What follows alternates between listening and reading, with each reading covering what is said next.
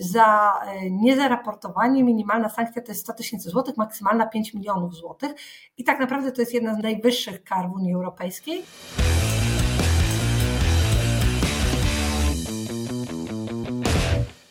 Dzień dobry, Anna Strzelecka, Kridoteka. Zapraszam na pierwszy odcinek nowego cyklu kridotekowych podcastów Podatkowa Międzymiastowa.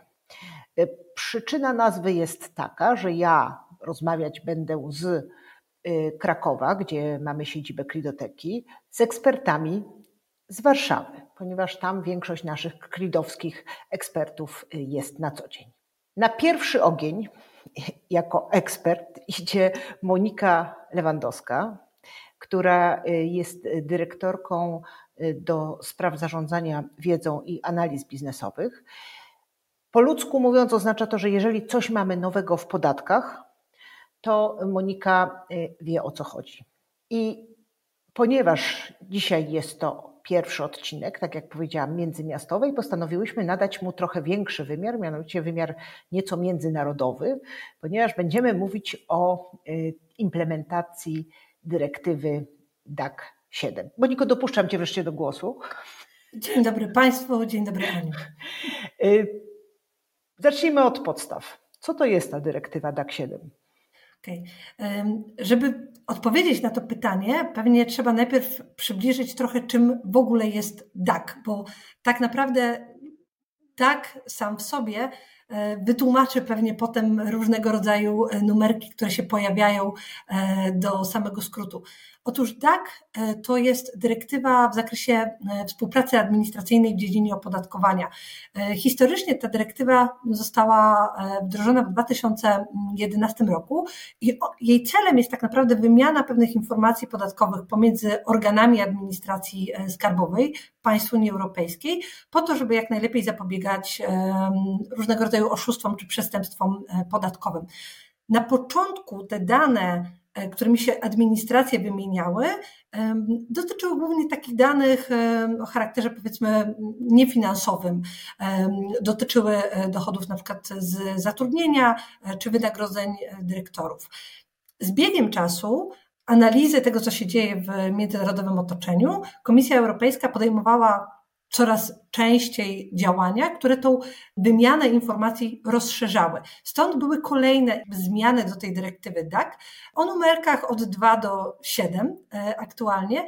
Pewnie najbardziej znaną emanacją zmiany dyrektywy DAC jest numerek 6, ponieważ to jest implementacja MDR-ów, e, tej raportowania schematów podatkowych.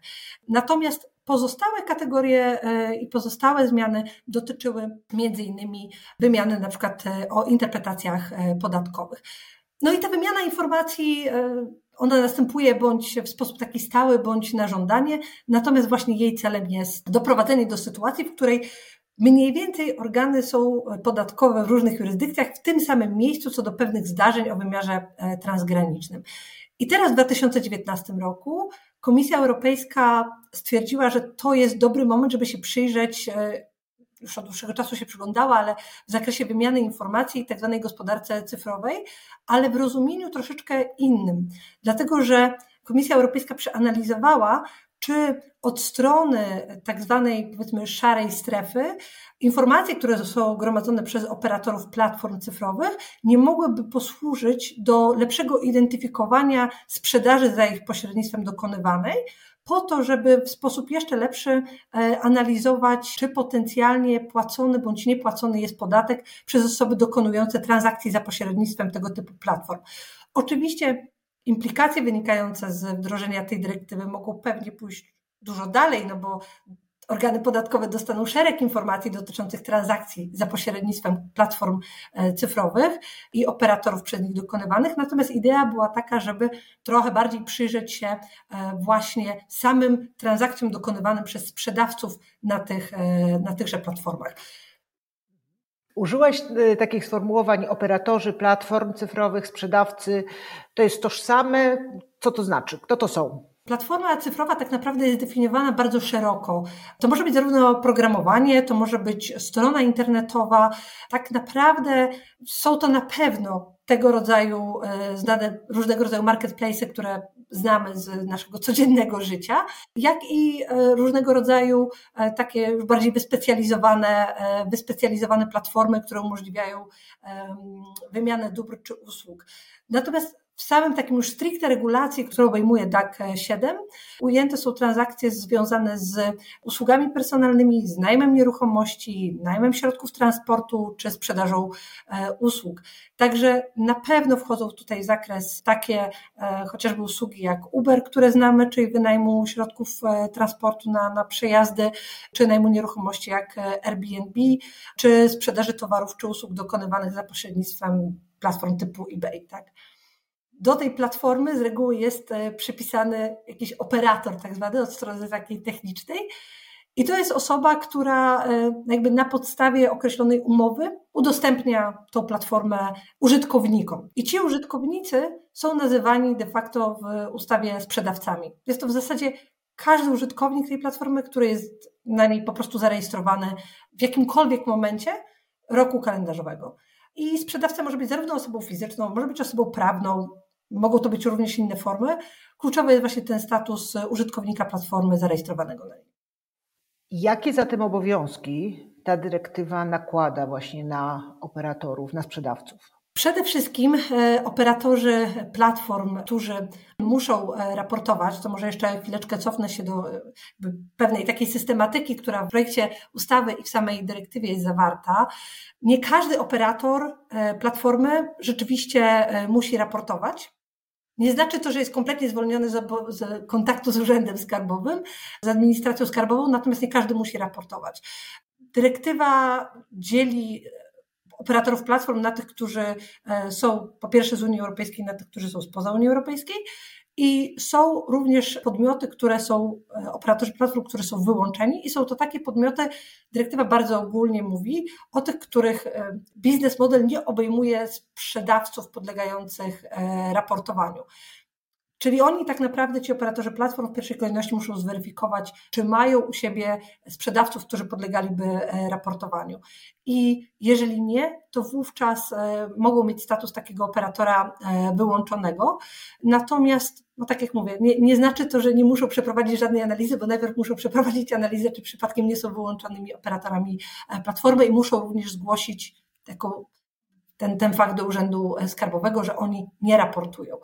Tak samo nie każdy sprzedawca musi być raportowany. Dyrektywa przewiduje, że są e, zarówno sprzedawcy tak zwani aktywni, czyli tacy, którzy nie tylko są zarejestrowanymi użytkownikami, ale dostają też za pośrednictwem platformy e, określone wynagrodzenie, bądź dokonują tych czynności objętych zakresem dyrektywy, ale są też wyłączenia ze statusu e, takiego sprzedawcy. Na przykład, jeżeli sprzedawca jest w jakiś sposób związany z administracją e, państwa e, albo jest e, tak zwanym podmiotem giełdowym, bądź dokonuje określonego wolumenu transakcji. Obowiązki wynikające z dyrektywy, wracając do Twojego pytania, trochę właśnie zależą najpierw od ukształtowania sobie tego, tej oceny, czy ja muszę w ogóle raportować i kogo muszę raportować. I teraz, jeżeli muszę raportować, to projekt ustawy, który w zasadzie jest bardzo, bardzo zbliżony do tego, co już mamy w dyrektywie, on przeciwieństwie do MDR-ów nie odbiega Właśnie. specjalnie od tego zakresu. Nie ma tutaj jakiegoś zaskoczenia.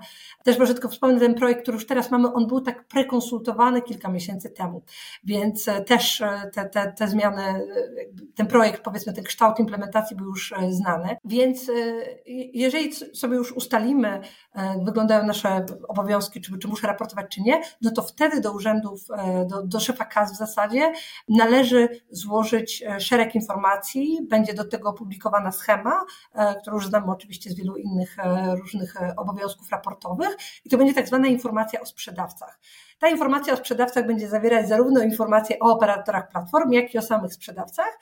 No i te informacje będą bardzo różne, bo one będą zawierać zarówno takie, powiedziałabym, bazowe informacje o osobie fizycznej bądź o podmiocie typu NIP, numer VAT, ale też trochę powiedziałabym takie bardziej e, fikuśne, na przykład e, dotyczące e, ewentualnego zakładu danego podmiotu w innym kraju Unii Europejskiej, czy na przykład państwa rezydencji sprzedawcy, czy na przykład, jeżeli mamy najem nieruchomości, numery wpisu do ksiąg wieczystych. Także ustawodawca tutaj europejski nie ograniczył się do takich prostych e, informacji dotyczących po prostu danych, które można sobie łatwo znaleźć, tylko też takich troszeczkę bardziej e, skomplikowanych.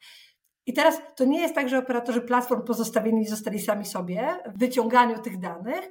Ich jakby zadaniem podstawowym jest to, że zanim ktoś rozpocznie transakcję na platformie w ramach Unii Europejskiej, powinien e, dostarczyć te informacje do operatora platformy. Czyli operator platformy musi zażądać, powiedzieć, drogi sprzedawco, to jest wszystko, czego od Ciebie potrzebuję, bardzo proszę mi to dostarczyć, ponieważ ja to będę musiał zaraportować do urzędu. No i wtedy właśnie zaczyna się powiedzmy to zbieranie danych na potrzeby raportowania i zaczyna się też pewnego rodzaju trudność, no bo w zależności od tego, e, jak bardzo mamy, powiedzmy, doświadczonego e, sprzedawcę, do wyciągnięcie tych danych może być problematyczne, a z niewyciągnięciem tych danych wiąże się sankcja, no w zasadzie zablokowanie możliwości e, działania przez tego sprzedawcę na danej platformie. Czyli Aż tak, operator tak? platformy. Aż tak będą poważne te sankcje, tak. tak? Jeżeli operator platformy nie otrzyma, tam są wyznaczone terminy, są powiedzmy takie dwa wyzwania. Najpierw 20-dniowy, potem 60-dniowy od dnia pierwszego wyzwania na dostarczenie danych. Jeżeli te dane nie zostaną dostarczone przez sprzedawcę, wówczas operator platformy E, ma e, obowiązek e, zablokowania transakcji, nie, nie puszczenia jej do czasu przekazania tych danych. To jest trochę tak, że obowiązek spoczywa na sprzedawcy, no ale oczywiście operator platformy ma interes w tym, żeby za jego pośrednictwem transakcje się działy, prawda? No bo to jest jego core business, więc też pewnie z biegiem czasu będą jakoś ułatwiać identyfikację tego, co należy przekazać do do, do nich e, w ramach tych obowiązków sprawozdawczych. Trochę mi się nie chce wierzyć, że nie ma żadnych sankcji pieniężnych. A oczywiście są. Obowiązki na podmioty działające w jakichś modelach biznesowych byłyby pewnie one nieefektywne, gdyby takich sankcji nie było.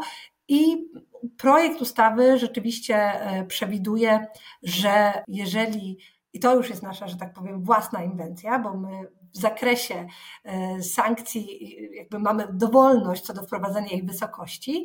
Za e, niezaraportowanie minimalna sankcja to jest 100 tysięcy złotych, maksymalna 5 milionów złotych i tak naprawdę to jest jedna z najwyższych kar w Unii Europejskiej. Znowu, jak na Czyli... Polskę nic nic nowego. Nic nowego, tak. Widzieliśmy to na, nie takie rzeczy na MDR-ach. Dokładnie. E, więc e, jakby jest to pewien rodzaj powiedzmy trendu, który Polska aktywnie rozwija.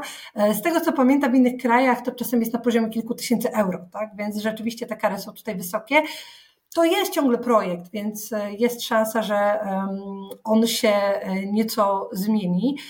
Trzeba też pamiętać, że nie jest do końca tylko tak, że operator platformy ma pozyskać te dane i tak naprawdę już całość jest dopełniona, może odblokować e, transakcje i nic się już dalej z tymi danymi nie dzieje. Pewien szkopuł polega na tym, że operatorzy platform zostali również zmuszeni do tego, żeby przeprowadzać różnego rodzaju takie weryfikacje w zakresie tak zwanej należytej staranności. Operator platformy oprócz tego, że on musi e, zweryfikować, czy na przykład dany sprzedawca nie ma statusu tak zwanego wyłączonego sprzedawcy, no i to może weryfikować na, potrzeb, na, na podstawie jakichś powiedzmy takich publicznie dostępnych e, danych, rejestrów giełdowych, e, na przykład wyłączone, mówiłam, są spółki giełdowe, no więc jakby można sprawdzić, czy dana spółka na przykład jest spółką giełdową.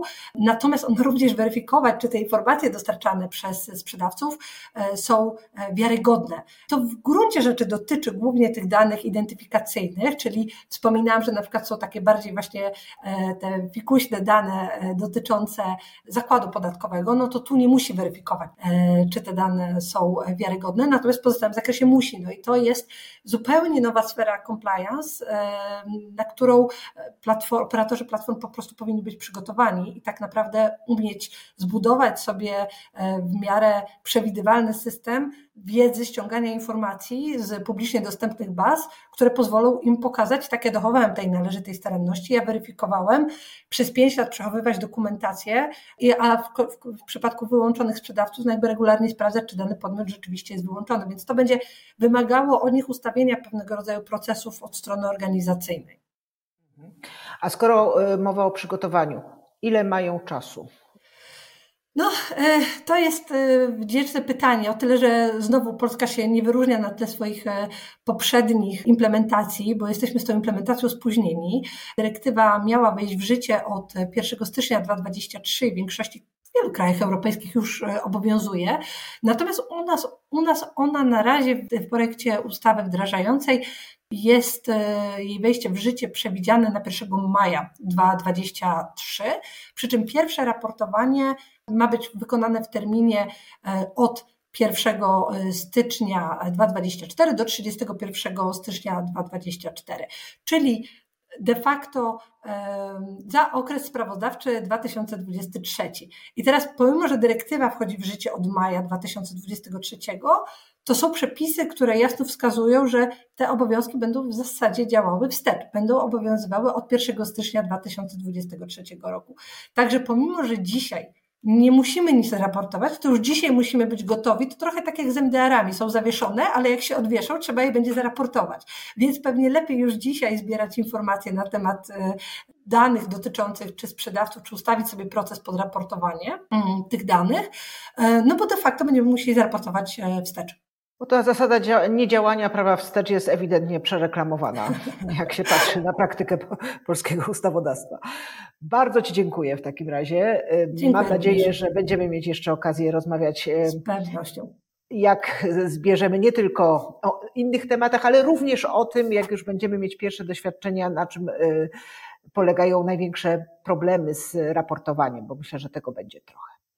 Bardzo dziękuję. Kraków pozdrawia Warszawę serdecznie i do usłyszenia. Warszawa pozdrawia Kraków. Dziękuję Aniu, dziękuję Państwu. Dziękuję bardzo. Wysłuchali Państwo pierwszego odcinka z cyklu Podatkowa Międzymiastowa w ramach podcastu Kridoteki. Nasz podcast jest dostępny na różnych platformach podcastowych, w tym Spotify i Apple Podcasty, a także w wersji wideo na stronie Kridoteki i na YouTube. Zachęcamy do subskrybowania naszego podcastu, aby być na bieżąco z kolejnymi odcinkami, które będą ukazywały się dwa razy w tygodniu. Dziękujemy za wysłuchanie i do usłyszenia w następnym odcinku.